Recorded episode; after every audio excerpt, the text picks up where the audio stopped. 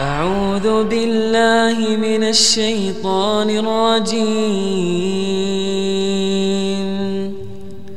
بسم الله الرحمن الرحيم Belum tentu kita hidup sampai Ramadan. Iya. Kenapa kita harus siap-siap Ustaz? Kau belum tentu hidup sampai tahun depan. Kenapa kau bangun rumah? Orang banyak bangun rumah. Bangun rumah ini berapa lama kira-kira? Butuh waktu satu tahun setengah. Apakah umurmu sampai satu tahun setengah? Wallahu a'lam. Tapi kenapa kau bangun? Untuk Ramadan kau tidak mau siap-siap. Mungkin kau hidup sampai sana. Kalaupun kau mati di tengah-tengah jalan, maka kau mati di atas niat yang mulia.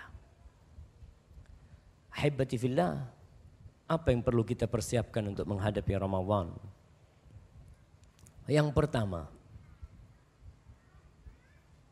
kalau ada tamu yang mau datang ke tempat kita, nih panitia Sayyid Naum, Kenapa dia siapkan tempat yang bersih, ya dikasih tenda sini sini macam-macam.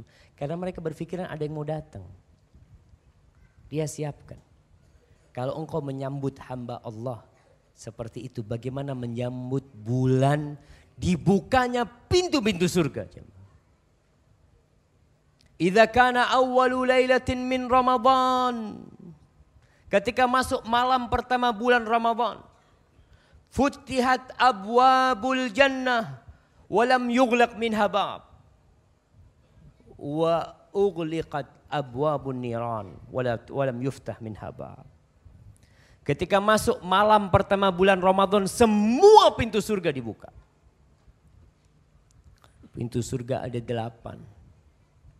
Antum tanya sama penjaga, penjaga ya pasar-pasar di Tanah Abang sama satpamnya, Pak, saya mau tanya Pak, pintu ke masuk pasar ini berapa? Oh ada empat pintunya, sebelah sana, sebelah sana, Masya Allah. Coba tanyakan, Pak pintu surga ada berapa Pak? Betul. Kadang-kala kita perlu tanya sama mereka jemaah. Kita perlu tanya. Nih jemaah, semua itu harus memiliki peran dalam menegakkan agama Allah ini. Tidak semuanya bisa ceramah di tempat ini, enggak. Enggak semuanya.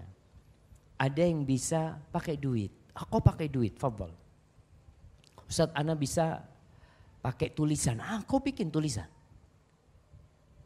Supaya orang-orang di sekitar kita nih yang muslimin, mayoritas mereka tahu apa itu Islam. Maka bulan Ramadan pintu surga semuanya dibuka. Pintu neraka semuanya ditutup. Masa kita nggak siap-siap untuk menghadapi bulan Ramadan itu? Bersih-bersih diri. Ya, lihat kewajiban kita. Apakah selama 10 bulan dari mulai Syawal tuh Syawal sampai bulan Rajab nih kita mau masuk Syaban apakah kewajiban-kewajiban Anda sudah Anda laksanakan semuanya? Atau nanti masih ada yang belum Anda laksanakan? Kau lihat dosa. Kita ini kadang kala sama jamaah untuk masalah dosa. Ya banyak orang terjebak dalam dosa tapi merasa nggak dosa. Apa penyebabnya? Seperti kebanyakan umat Islam yang makan riba. Dia kerja riba, mobilnya riba, motornya riba, HP-nya riba. Terus apa lagi? Rumahnya udah. Istrinya mungkin riba. Dia juga ngutang untuk mahar istrinya. Banyak di antara mereka yang tidak merasa itu dosa nggak merasa itu dosa. Bahkan orang tua ketika melihat anaknya resign dari kerjaannya, dari bank konvensional, uh keluarganya semua pada marah. Kenapa? Karena selama ini tidak dianggap dosa jemaah. Ketika melihat anaknya resign, Allah ini ikut aliran apa kau nak? Allah jemaah, ada dinuna, ada Islam. Udahlah nak kau jangan ngaji sama yang jenggot-jenggotan itu. Aduh, sesat kau nanti nak sama dia. Dari selama ini kau nyaman hidup, punya mobil, punya motor. Sejak kau ikut kajian itu jadi miskin kau. Subhanallah jemaah. Betul jemaah. Itu orang tidak merasa dosa kenapa? Karena tidak ngerti. Nggak paham. Gimana kita mau menghisap diri kita kalau kita nggak paham mana yang dosa, mana yang pahala. Kita nggak ngerti nih. Kita hanya ikut perasaan. Contoh nih, Kadangkala ada seorang keponakan, dia selalu salaman, ciuman, dicium sama istri pamannya. Karena selama ini Ustaz Ana pikir istri paman Ana kan mahram buat Ana. Dari mana istri pamanmu jadi mahram? Ya kan seperti paman Ana loh. Enggak. Di sini dibutuhkan ilmu untuk melihat Oh ternyata yang ini dosa. Ini nih yang pahala. Anak kira ini dapat pahala, ternyata enggak. Sebagian umat Islam tidak pakai jilbab. Nah, masih kita lihat. Ketika ditanya, kenapa bu kok nggak pakai jilbab? Kan ada fatwa yang mengatakan jilbab tidak wajib. Nah, berarti kan dia melepas jilbabnya tidak merasa itu dosa. Tapi ada orang yang dikatakan, mbak kok nggak pakai jilbab? Doakan Ustadz mudah-mudahan saya dapat hidayah, saya kepingin pakai jilbab. Ini nggak apa-apa. Yang tadi itu yang pertama dia meninggalkan jilbab dengan ilmu. Karena ada fatwa, fatwa yang mengatakan jilbab tidak wajib. Kalau yang kedua karena dia belum mampu pakai jilbab. Tapi dia tahu, anak tahu Ustaz, seharusnya seorang muslimah itu pakai jilbab anak faham Ustaz. Cuma anak kok belum belum siap untuk hal itu. Ya kita doakan. Tapi kalau yang pertama, ya mau gimana dia merasa udahlah orang ada fatwa seperti itu. Maka ilmu jemaah. Kita ini mau menghisap diri kita butuh ilmu. Antum pelajarin ilmu tuh. Mana yang wajib, mana yang sunnah, mana yang haram, mana yang mubah. Perlu kita pelajarin, perlu. Kalau kita tidak tahu dengan rambu-rambu, kita akan sering ditilang sama polisi.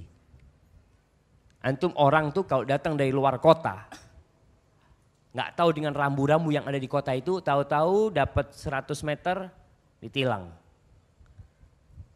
Ntar 500 meter ditilang lagi, Allahu Akbar.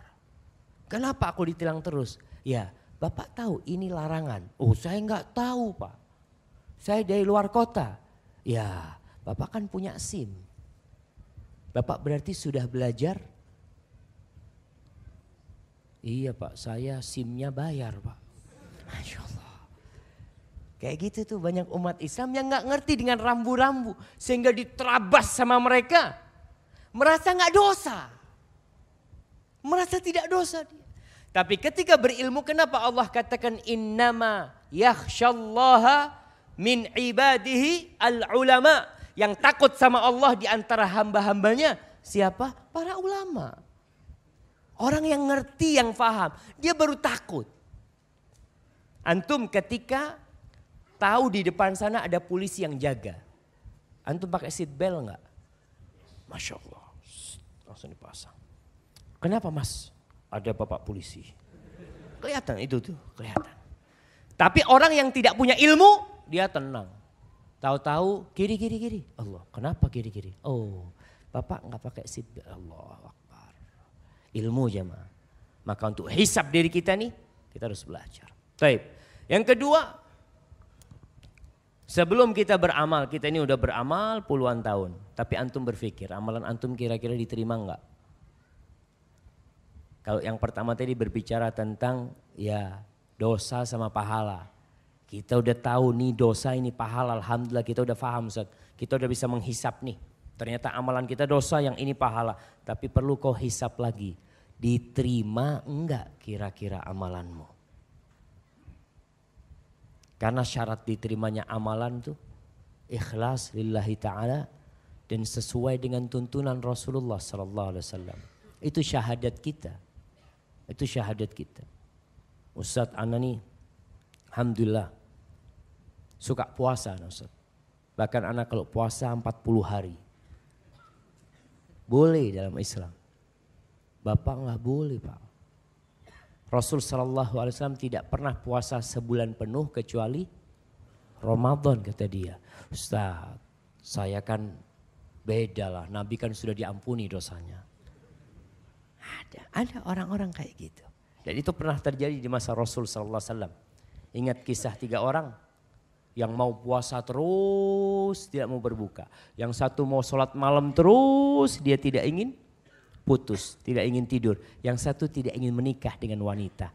Kacamata perasaan orang-orang ini orang baik semua. Nah, gimana nggak baik? Mereka tujuannya benar lillahi ta'ala. Tapi caranya nggak benar. Maka orang yang caranya benar belum tentu diterima. Apalagi yang caranya tidak benar. Caranya benar belum tentu diterima. Kalau dia nggak ikhlas Allah nggak akan terima. Maka antum lihat. Sodakah antum, ana sering sodakah, taib. Gimana sodakahmu? Lillahi ta'ala. Insya Allah lillahi ta'ala. Ya Alhamdulillah.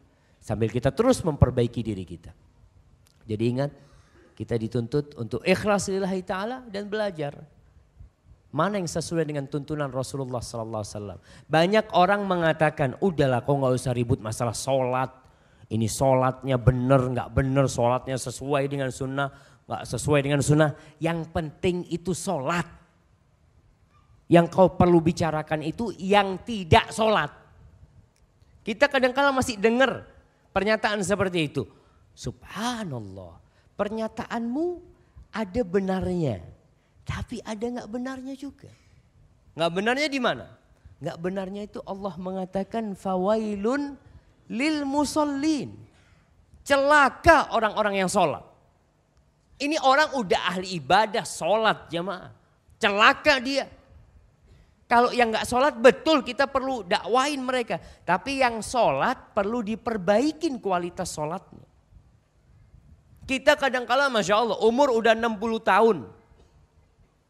Kira-kira diterima nggak sholatnya? Insya Allah diterima Ustaz. Dari mana kau tahu diterima? Rasul Sallallahu Alaihi Wasallam mengatakan, Inna rajula la yusalli salata sittina sana walam tuqbal lahu salah. Ada orang yang sholat selama 60 tahun sholat jemaah. Satu pun sholatnya nggak ada yang diterima. Satu pun jemaah. Ini cerita Nabi SAW. Yutimmu ruku'ahu wa la yutimmu sujudahu. Yutimmu sujudahu wa la yutimmu ruku'ahu. Rasul SAW tidak berbicara niat. Karena yang bisa mengukur niat itu siapa? Allah. Dan kita sendiri tahu. Rasul SAW berbicara tentang aturan sholat orang ini nggak benar. Sujudnya sempurna, rukuknya nggak sempurna. Rukuknya sempurna, sujudnya nggak sempurna. Pernah seorang sahabat masuk masjid Nabawi, lalu dia sholat. Sahabat masuk masjid Nabawi, di situ ada Rasulullah SAW sedang duduk, dia sholat. Selesai sholat, Assalamualaikum, datang ke Nabi SAW. Assalamualaikum. Kata Rasul sallallahu alaihi wasallam, "Shalli fa innaka lam tusalli." Kau salat, kau belum salat. Jadi dari tadi itu nggak dianggap salat. Salat lagi nih sahabat. Bayangkan salat kedua dilihat oleh Rasulullah SAW. Kira-kira gimana salat dia? Masya Allah. Assalamualaikum, Assalamualaikum. Datang ke Rasul SAW, Nabi balik mengatakan Salli fa inna kalam tusalli. Kau salat lagi, kau belum salat. Tiga. Selesai sholat, ya mau nggak mau dia berusaha yang ketiga kali ini untuk lebih maksimal. Selesai assalamualaikum. Dia jumpai Rasulullah sallallahu alaihi wasallam Nabi kembali mengatakan salli fa inna kalam tusalli. Kau salat lagi kau belum salat. Kata sahabatnya, "Ya Rasulullah, la uhsinu ghairu hadi." Tuh tadi salatku itu udah paling bagus tuh.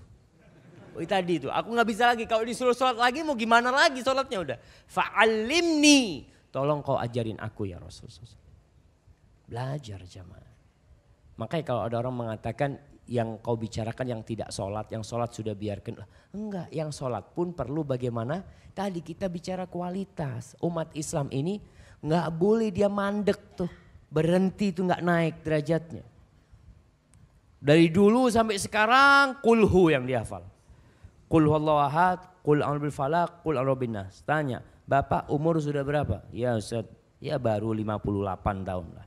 Hafalannya nggak nambah enggak Ustaz, tapi kalau fulus alhamdulillah Ustaz. Kenapa? Karena dia nggak mau belajar jamaah. Maka tolong nih yang kedua ini sama sebenarnya. Kalau yang pertama tadi kita bicara supaya kita tahu ilmu mana yang halal, mana yang haram, mana yang wajib, mana yang sunnah, mana yang boleh, mana yang nggak boleh. Tapi yang kedua belajar untuk menyempurnakan. Yang udah sholat, Alhamdulillah Ustaz Allah ini udah sholat sejak umur 9 tahun dan tidak pernah meninggalkan sholat. Alhamdulillah. Sekarang kau lihat, kira-kira sholatmu udah bener enggak? Pelajarin lagi. Kembali kepada ilmu. Yang ketiga, masalah hati. Kita harus bersihkan hati kita untuk menjadi orang yang bertakwa. Karena bulan Ramadan itu madrasahnya orang yang bertakwa. Antum tahu, ketika orang mau masuk sekolah ada tes nggak di depan? Dites dulu. Nggak bisa jawab, nggak diterima. Taib. Bagaimana dengan Ramadan? Kadangkala kita nggak persiapan untuk tes. Ya Ustaz kan nanti lulusnya setelah Ramadan. Iya benar lulusnya setelah Ramadan. Tapi kan sekolahnya ini butuh kesiapan dari dirimu. Kau persiapkan dirimu untuk lebih bertakwa kepada Allah. Sehingga nanti kau bisa jawab tuh. Udah tahu Ramadan ini apa aja tuh persiapan untuk bulan Ramadan. Karena terus terang jamaah, ada orang yang masuk Ramadan keluar seperti nggak puasa. Seperti ada orang yang sekolah, antum lihat anak-anak yang kuliah, kuliah 4 tahun, lulus, sarjana. Sarjana ya ekonomi.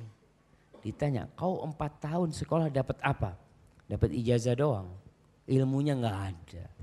Aku tuh kalau sekolah cuma bawa dulu biasanya anak-anak kuliahan bawa apa?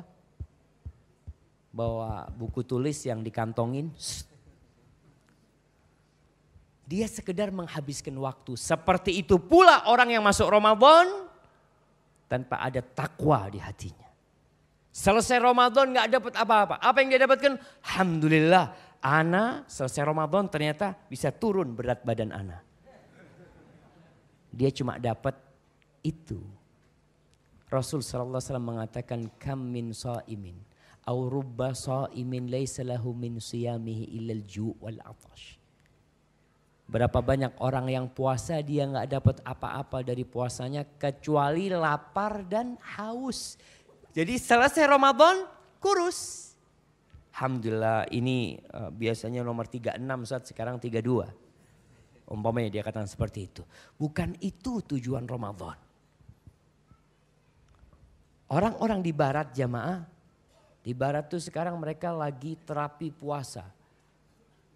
Bahkan kalau nggak salah mereka punya fasting two day in week. Dia punya puasa dua hari dalam sepekan. Mulai dia puasa. Untuk apa? Untuk kesehatan. Kita enggak. Untuk apa? La'allakum tattaqun. Itu tujuan kita. Tapi kita harus punya modal. Agar puasa kita benar membuat kita lebih bertakwa kepada Allah Subhanahu wa taala. Jangan sampai selesai Ramadan nih. Selesai Ramadan kita nggak tambah naik takwanya, bacaan Qur'annya nggak tambah banyak, sholat sunnahnya juga nggak tambah banyak. Yang keempat, yang perlu disiapkan dimulai bulan ini, silaturahim.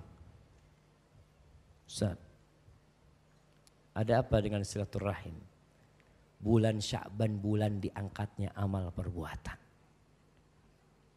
Ingat, ada dua orang yang amalannya tidak diangkat, dosanya tidak diampuni. Nah, anda kasih hadiah.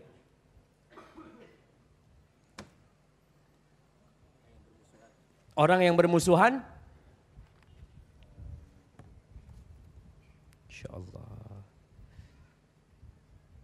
Jamaah tunggu jamaah, jangan rame-rame antum. Itu pertanyaan dia tahu jawabannya, cuma tadi. Grogi jamaah. Ada yang lebih dahsyat dari yang bermusuhan. Apa jamaah? Dosa yang tidak diampuni apa? Masya Allah. Apa dosa yang tidak diampuni? Sampai hilang. Ya, syirik jemaah. Masya Allah. Anda mau kasih hadiah-hadiah ke Imam. Masya Allah. Barakallahu fikum. Jemaah itu dua. Ada yang mau jawab lagi. Udah selesai jawabannya. Naam. Yang tidak diampuni musyrik au musyahin. Orang yang nyimpan dendam. Yang ada permusuhan. Nggak diampuni. Nih kalau kita bicara permusuhan lebih umum. Tidak hanya kepada kerabat kita. Makanya silaturahim ini kadangkala kakak sama adiknya tidak bertegur sapa selama satu tahun. Satu tahun dosanya nggak diampuni. Amalnya nggak diangkat. Pas bulan Syaban ternyata dia belum memperbaiki dirinya. Kadangkala Idul Fitri pun tidak mau berjumpa. Hati-hati jamaah. Ini mau masuk Ramadan, kau apa gunanya ketika kau beramal terus amalanmu tidak diangkat? Apa guna kau tiap hari selesai sholat mengatakan astagfirullah, astagfirullah, astagfirullah. Kau masih menyimpan permusuhan sama kerabatmu. Kau tidak mau bertegur sapa dengan dia. Tiap hari Senin Kemis aja orang itu tidak diampuni dosanya. Rasul Shallallahu Alaihi Wasallam mengatakan bahwasanya turfaul amal fi yaumil itsnaini wal khamis. Diangkat amal pada hari Senin dan Kemis. Fayughfaru likulli abdin la yushriku billahi syai'a. Allah ampuni untuk semua hamba yang tidak berbuat syirik sedikit pun. Illa rajulun kana bainahu wa baina akhihi syahna fayuqalu anziru li hadain hatta yastaliha. Semua diampuni kecuali orang musyrik dan seseorang yang punya permusuhan sama saudaranya. Orang ini jangan diampuni, jangan. Sampai mereka baikan. Ini umum, Apalagi kalau ternyata yang kita putuskan hubungan itu kerabat kita. Jemaah, siapa yang tidak berbuat salah? Siapa? Nggak ada. Maka wajar kalau ada orang yang menyakitin kita itu wajar. Tapi kau tidak perlu simpan kedengkian. Tidak perlu simpan permusuhan. Apa gunamu? Orang ketika memusuhin seseorang Masya Allah. Ada seorang santriwati di kampus kita, dia punya masalah sama seorang ustazah. Ustazahnya yang mungkin terlalu keras. Si santriwati ini minta pulang. Dia nggak kerasan, nggak betah sampai abalnya telepon anak berulang kali Ustaz, tolong Ustaz. Anak nggak apa-apa, anak punya putri hafal satu dua hadis walaupun dia nggak lulus nggak apa-apa Ustaz. Yang penting putri anak tahu sama agama. Dia katakan Ustadz, anak ngelihat sepatunya Ustazah itu uh, gak kuat. Sepatunya doang jemaah. Gimana kalau ngelihat orangnya? Maka ingat, ini silaturahim adalah yang ada hubungan kerabat. Tapi dengan sesama muslim kita pun tidak boleh menyimpan dendam. Jangan kau, kau maafkan saudaranya. Allah subhanahu wa ta'ala berfirman, Fahal asaitum in tawallaitum an tufsidu fil ardi wa tuqatti'u arhamakum. Apakah kiranya kalian kalau kalian memimpin ada orang-orang yang ketika mendapatkan jabatan kerjanya tufsidu fil ard merusak di muka bumi ini dan memutuskan tali rahim di antara saudara-saudaranya. Suatu hari Rasul Shallallahu Alaihi Wasallam bercerita kepada para sahabatnya ketika berbincang, berbincang masalah silaturahim. Beliau mengatakan, Sallallahu Alaihi Wasallam, laisal wasil bil mukafi. Yang dikatakan orang menyambung silaturahim itu bukan orang yang balas-balasan. Tahu balas-balasan jemaah? Artinya hubungannya itu sudah cair. Hubungannya sudah baik. Dia datang ke tempat kita, dia kasih kita hadiah, kita kirim hadiah sama dia. Jadi hubungannya sudah baik. Bukan itu yang disebut orang yang menyambung silaturahim. Walakinnal wasil Alladzi idza quti'at rahimuhu. Tapi yang disebut orang menyambung silaturahim adalah orang ketika diputuskan rahimnya dia sambung. Dia punya paman, tidak mau datang ke rumahnya, ana yang datang ke rumah paman ana. Dia punya sepupu yang tidak mau membantu dia ketika dia susah, tetap anak akan datang kepada dia. Dan antum silaturahim jangan cuma kalau butuh. Kadang-kala kerabat kita tuh melihat Fulan aduh butuh fulus kayaknya Fulan tuh. Kalau butuh duit datang. Jangan.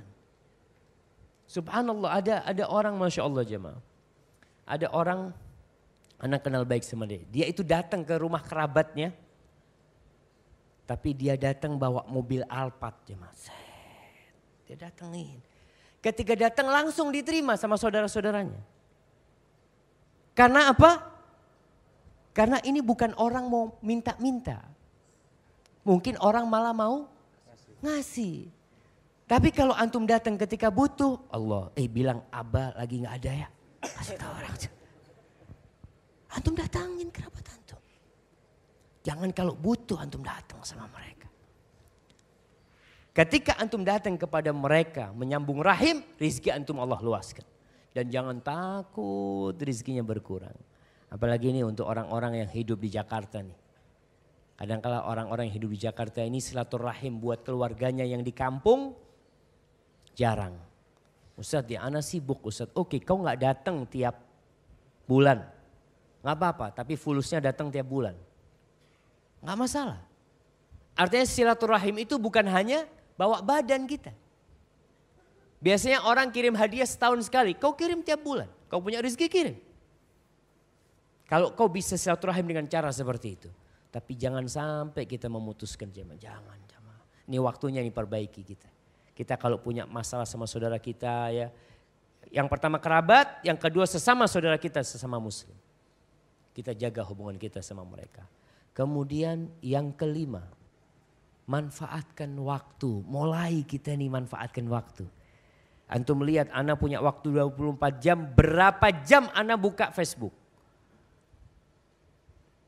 Dan berapa jam ana buka Al-Quranul Karim. Antum lihat. Allahu Akbar. Malu kita jamaah. Kita tuh kadang kala Alhamdulillah. Ada orang yang baca Quran pakai HP sekarang. Masya Allah. Dia di bus di mana dia baca Quran pakai HP. Tapi ketika bunyi, titit, Qurannya ditutup. Sret. Dia baca. Baca berita, baca Quran lagi. Dididit, uh ternyata panjang. Qurannya ditinggal sama dia. Akhirnya dia baca berita-berita yang tidak menambah dia tambah dekat sama Allah. Tidak menambah dia tambah jauh dari dari dosa. Waktu antum manfaatkan sekarang, mulai. Antum ya yang biasa pakai internet berapa jam mulai dikurangin. Yang bisa ngobrol berapa jam dikurangin karena nanti di bulan Ramadan waktu itu mahal jamaah. Kalau sekarang kita tidak bisa mengatur waktu kita, Ramadan habis kita nanti. Habis gimana? Ya kita tidak bisa memanfaatkan waktu itu dengan baik. Insya Allah Ustaz nanti anak kalau masuk Ramadan anak sudah akan anak matikan televisi. Anak akan putuskan internet. Bisa nggak sekarang orang hidup tanpa internet jemaah? Ada yang bisa hidup tanpa internet? Kayaknya masih ada. Orang-orang tua yang sudah bau kuburan itu udah nggak mikir internet. Nah, ada orang-orang tua yang memang tidak hidup sama internet tapi hidupnya pegang remote TV. Dia internet nggak tahu tapi remote dia tahu tuh. Dia pengen sama aja waktunya juga habis untuk yang tidak bermanfaat buat dia. Masya Allah. Baik, ahibati fillah. Yang keenam, bayar utang puasa. Antum yang punya utang, Rasul Sallallahu Alaihi Wasallam itu puasa di bulan Sya'ban, puasa sunnah apa puasa bayar utang? Jemaah, puasa sunnah. Tapi kita ini makanya ini masih ada bulan Rajab nih. Ada bulan Rajab Bismillah yang punya utang khususnya ibu-ibu. Bapak-bapak Masya Allah hampir tidak ada yang punya Utang. Dan memang ibu-ibu itu harus dikasihani. Kadangkala bapak-bapak bantuin istrinya mengkodok puasa. Bagaimana cara bantu istrinya? Puasa sunnah antum. Soalnya istri kita puasa, kita nggak puasa, kesian dia. Dia harus bangun, sahur ya. Biasanya ngantuk habis subuh, habis subuh ngasih makan suaminya. Siang nemenin suaminya makan. Seperti itu dia lelah. Sekali-kali antum bantu su istri untuk bayar puasa, antum puasa sunnah. Makanya kenapa ada puasa syawal jemaah. Puasa syawal itu agar orang segera bayar utangnya dan dia bisa mengambil sunnah puasa syawal. Tapi kalau memang belum bayar, bayar sekarang nih. Kemudian yang ketujuh, mulai baca Quran. Saat kita sih baca Quran terus ya, tapi ditambah nih. Volume baca Qurannya ditambah. Antum kalau lihat ulama-ulama, kenapa sebagian di antara mereka bisa hatam tiap hari. Imam Syafi'i dikatakan kalau Ramadan beliau hatam sehari dua kali.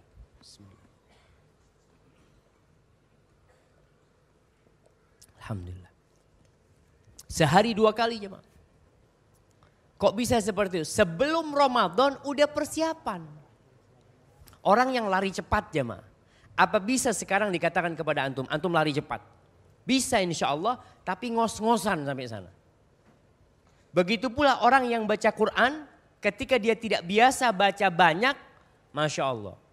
Baca dua lembar aja lama dia buka. Tapi buat orang yang biasa baca Quran, cepat. Maka kita siapkan sekarang. Kemudian sholat malamnya. Ya, yang tidak pernah sholat malam kecuali Ramadan. Ada umat Islam kenal sholat malam kapan? Ramadan. Malam takbiran nggak ada lagi sholat malam. Pikirnya orang setelah takbiran itu nggak ada lagi sholat malam jemaah.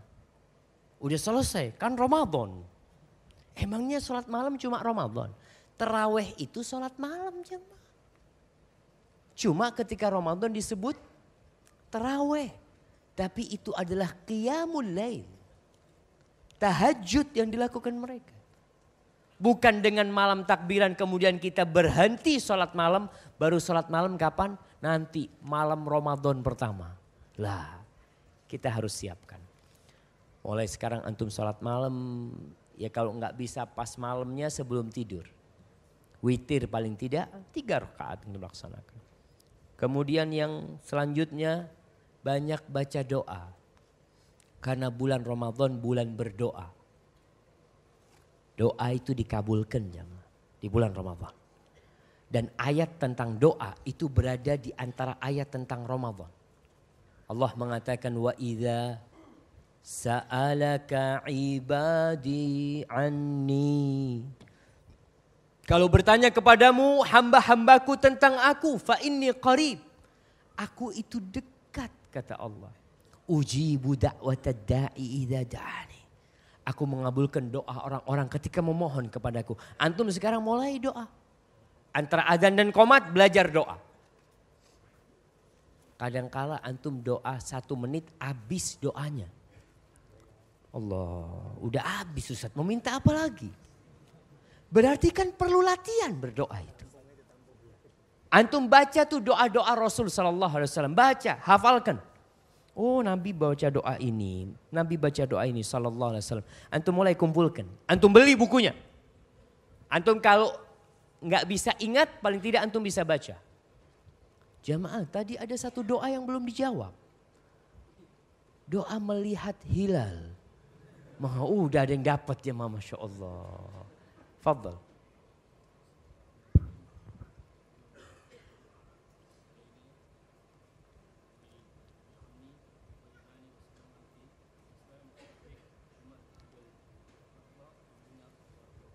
Masya Allah. Mulai kapan baca doa itu? Hah? Oh ingat. Alhamdulillah. Barakallah fikum. Mana kasih ini semua. Masya Allah.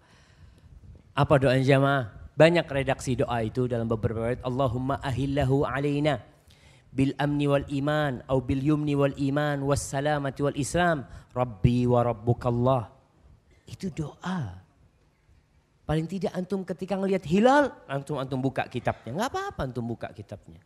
Tapi lama kelamaan insya Allah antum hafal. Doanya nih, jangan cuma minta dunia. Rasul Shallallahu Alaihi Wasallam melihat sebagian sahabatnya orang-orang Badui itu yang diinginkan cuma onta, cuma kambing. Kenapa kita nggak minta yang lebih dari itu? Minta surga, minta ketetapan hati ya muqallibal qulub tsabbit qalbi ala dinikum. Kemudian yang ke sepuluh belajar iktikaf. Belajar iktikaf perlu kita duduk antara maghrib sama isya nggak pulang. Kita biasanya habis sholat Langsung pulang. Ah ini kita persiapan nih.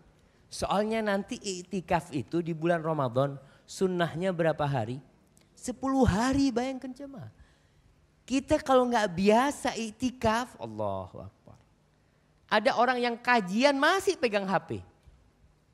Kajian padahal cuma dua jam. Gimana itikaf sepuluh hari? Boleh nggak pegang HP jemaah? Sepuluh hari. Ustaz, Kan yang nggak boleh keluar dari masjid Ustaz. Ana nggak keluar ke masjid, Ana di masjid. Facebookan ya di masjid Ustaz. Tetap di masjid kata dia. Apa bedanya kau itikaf dengan tidak itikaf? Kalau ternyata kau masih berhubungan dengan dunia luar. Itikaf itu kan memutus hubungan. Ustaz, Ana Alhamdulillah Ustaz. Ana benar-benar itikaf 10 hari Ustaz. Di masjid. Ana ngatur dagangan dari masjid Ustaz. Ini barang kirim ke sana, barang ke sini. Badannya di masjid. Tapi tetap ngurusin semua dunia. Ini kadang-kala orang dengan adanya teknologi, dia merasa itikaf padahal nggak itikaf. Maka perlu tuh biasakan diri ke masjid. Padahal maghrib nggak pulang sampai isya. Subuh nggak pulang sampai syuruk. Sampai syuruk jamaah. Sampai matahari terbit Antum setelah itu sholat, Masya Allah dapat pahala umroh. Mulai dibiasakan. Allah bisa karena biasa antum merasakan jemaah. Kalau antum biasakan mulai dari sekarang nih latihan-latihan tadi pas masuk Ramadan antum udah lari jemaah. Udah lari seperti perintah Allah fafirru ilallah. Larilah kepada Allah. Kenapa? Ini pintu surga lagi dibuka nih. Masa aku nggak mau lari ke sana? Kemudian belajar puasa sunnah. Tadi Anda bicara yang punya utang bayar. Tapi sekarang Anda nggak punya utang Ustaz. Istri Anda juga nggak punya utang Alhamdulillah. Maka sekarang antum belajar puasa sunnah. Sya'ban tuh Nabi biasa puasa sunnah, antum puasa. Dan rasakan orang yang biasa puasa sunnah dan orang yang tidak pernah puasa sunnah kecuali pas Ramadan dia puasa wajib. Hari pertama itu Masya Allah jemaah. Allahu Akbar. Semua kepingin dia makan. Dia datang tuh ngomong sama istrinya, istriku tolong bikinkan uh, apa es cendol, kolak, es kelapa muda, apalagi gorengan. Wah semuanya, masya Allah. Kenapa? Baru sekali puasa. 330 hari dia nggak pernah puasa. Sehingga satu hari buat dia sesuatu banget. Kalau orang yang biasa puasa sunnah, ya biasa aja. Ah, nanti mau berbuka apa? Ya udah kurma sama air. Ustaz, anak Alhamdulillah Ustaz, anak beli kurma dari Medina. Insya Allah. Iya, Rasul Sallallahu Alaihi Wasallam itu buka kurma terus sholat. Antum buka kurma, makan nasi, makan ini semuanya. Awalnya doang yang sunnah. Sisa. Allahu Akbar jemaah. Allahu Akbar. Maka kadang-kala kita salah tuh. Karena apa? Tidak terbiasa puasa jemaah. Tapi orang biasa terpuasa, aduh. Biasa aja tuh jemaah. Ngelihat makanan antum lihat. Kenapa ada ngabuburit? Orang yang biasa puasa sunnah ngabuburit. Nggak ada dia. Pernah ada lihat orang ke mana ngabuburit pak kata dia ngabuburit ke mana kata dia. Anda lagi puasa sunnah nih. Senin kemis nggak ada. Itu yang ngabuburit orang yang pertama puasa biasanya. Maka kita hati-hati. Ya kita kita biasakan diri kita. Kemudian ngasih makan orang jemaah. Masya Allah pertanyaannya udah banyak banget ya. Antum belajar ngasih makan orang. Karena sunnah nanti puasa ngasih berbuka. Sekarang nih antum punya rizki pulang dari masjid. Lihat orang lagi kumpul. Bang bang yuk ke rumah. Ajak makan. Kalau tidak kita beli di warung. Beli warung berapa pulang ke rumah kasihkan ke tukang-tukang yang ada atau apa. Ada satpam di perumahan. Kasih. Mulai kita belajar nih. Karena nanti Ramadan itu orang yang memberi buka, orang yang puasa. Mendapatkan pahala seperti mereka yang puasa. Masya Allah. Kalau antum sekarang nih bulan Syaban di Masjid Nabawi itu kalau sudah bulan Syaban hampir tiap hari ada buka bersama. Karena tahu orang mulai belajar puasa. Dan itu bulan disunahkan puasa hampir tiap hari sudah ada. Biasanya kan cuma Senin Kemis dan 13, 14, 15. Tapi masuk bulan Syaban mulai. Karena banyak orang puasa ketika itu. Maka antum usahakan. Biasanya ada orang-orang yang umroh ngeliat tuh. Datang ada sufroh. Sufroh tuh tempat berbuka tuh. Jemaah umroh nggak puasa. Insya Allah, Alhamdulillah. Alhamdulillah, ini buat yang puasa jemaah. Kata dia, Alhamdulillah Ustaz baik-baik orang Medina Ustaz kata dia. Kita di masjid dikasih makan. Ada orang cerita sama anak. Kasih kurma, kasih ini. Anak tanya, Bapak puasa? Enggak Ustaz kata dia. Itu buat yang puasa. Aduh Ustaz, kita nggak tahu Ustaz kata dia. Iya, paling enggak antum biasakan. Antum biasa berusaha untuk mengasih. Kemudian jamaah selain ngasih makan, belajar sedekah tiap hari. Sedekah tiap hari. Sekarang ada grup ibu-ibu ya, anda nggak tahu di sini tapi di kampung kita tuh ada kelompok ibu-ibu judulnya mereka S3. Iya, S3, sedekah sehari seribu. Sedekah sehari seribu. Antum ngasih orang di pinggir jalan yang kadang-kala minta-minta ya, kadang-kala ngasih mereka yang uh, bantuin muter mobil apa, antum kasih. Kadang-kala buat mereka nggak tahu dipakai apa. Tapi antum usahakan mulai sedekah tiap hari ini. Untuk apa? Ya kalau antum ke masjid ada kotak amal kasih. Tiap hari. Rasul Shallallahu Alaihi Wasallam ketika bulan Ramadan masuk 10 hari terakhir beliau seperti angin yang ditiupkan jamaah. Baik banget. Nggak pegang tuh duit dikasih-kasihkan sama Rasul SAW. Maka ini Tiap hari ada yang doa, malaikat dua malaikat turun. Doanya Allahumma ati munfiqan khalafan. Allahumma ati mumsikan talafan. Ya Allah berikan kepada orang yang berinfak itu ganti. Dan berikan kepada yang pelit yang tidak mau berinfak itu kehancuran dalam hartanya. Maka antum lihat dan sekali lagi jangan berpikir sedekah itu sedekah itu kalau kaya. Enggak. Mahasiswa sedekah, emangnya nggak bisa sedekah? Aisyah radhiyallahu taala sedekah dengan satu butir kurma. Istri Nabi SAW. Karena itu yang dia miliki. Antum punya anak cuma punya duit 10 ribu. Masya Allah bisa kok sedekah. Seribu, dua ribu, tiga ribu. Aisyah radhiyallahu taala anha di rumahnya hanya ada satu butir kurma. Dan itu dikasihkan. Kemudian yang mau umroh Ramadan, ingat umroh Ramadan, Pahalanya seperti haji bersama Rasulullah sallallahu alaihi wasallam. Sekarang haji ngantri lama. Antum daftar umrah Ramadan. Siapkan diri untuk umrah dan yang terakhir jamaah mulai tinggalkan kuliner. Karena Masya Allah, anak kalau datang ke Jakarta ini itu sama jamaah dijamu untuk kuliner. Sampai kapan hari itu jarak waktu makan itu macet satu jam setengah mungkin jam. Setelah itu pulang mungkin satu jam. Anak cuma makan satu piring dua jam setengah jaraknya. Dan makanan apa sih? Sama gitu anak rasa. Maka antum yang suka kuliner usahakan.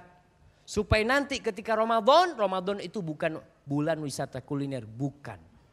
Makanya anak kadang kala berpikir, kenapa di bulan Ramadan bahan pangan itu naik harganya. Seharusnya turun. Dan kita umat Islam tahun ini Insya Allah kita bikin turun harganya. Siap antum. Insya Allah kita bikin turun. Dan Allah berikan kepada kita pemimpin-pemimpin yang muslim yang bisa menegakkan agama Allah Jalla Jalaluh. Hadza wallahu a'lam bisawab. Itu yang bisa kita kaji pada kesempatan kali ini. Apabila yang Anda sampaikan benar itu dari Allah Jalla Jalaluh. Kalau ada yang salah dan kurang berkenan, Masya Allah. Itu dari diri Ana, Allah dan Rasul terbebaskan dari kesalahan itu.